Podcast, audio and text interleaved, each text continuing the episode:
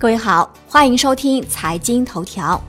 今天是二零一九年二月二十二号，星期五，我是沈丽。首先来看宏观方面，发改委发布指导意见指出，要推动超大特大城市非核心功能向周边城镇疏解，放开放宽除个别超大城市外的城市落户限制。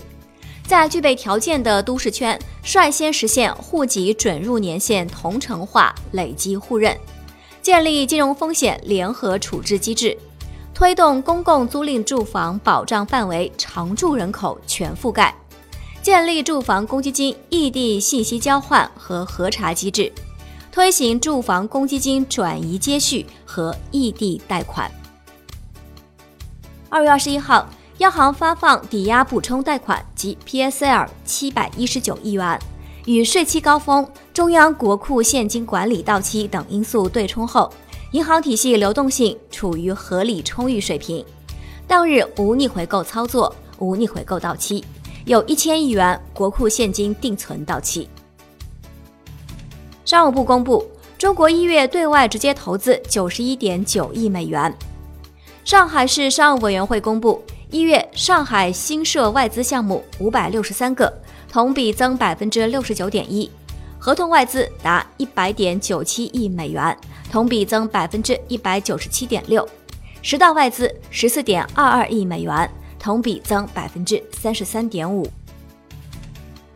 国内股市方面，上证综指收跌百分之零点三四，报两千七百五十一点八点，最高触碰两千七百九十四点。深成指跌百分之零点二六，报八千四百五十一点七一点。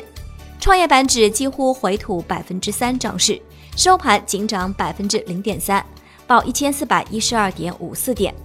两市放量成交近六千两百亿元，再度刷新近十一个月新高。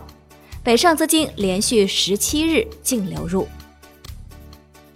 恒生指数收盘涨百分之零点四一，报两万八千六百二十九点九二点，续创去年八月以来新高。全日大市成交一千一百四十九点八七亿港元。中国台湾加权指数收盘涨百分之零点四六，报一万零三百一十九点五三点。金融方面，银保监会相关部门要求各人身险公司将注册地和实际经营地的情况。于二月二十一号下班前报送会里。支付宝发布公告称，三月二十六号起，用支付宝来还信用卡超出两千元的部分，将按照百分之零点一收取服务费。产业方面，工信部部长苗圩表示，要大力推进五 G 和全光纤网络的部署，打造标识应用的生态。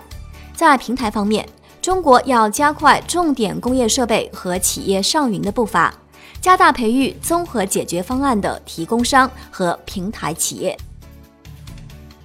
最后是外汇方面，在岸人民币对美元十六点三十收盘报六点七一零一，续创一月三十一号以来新高，盘中一度逼近六点六九关口。人民币对美元中间价调升三百三十八个基点，报六点七二二零。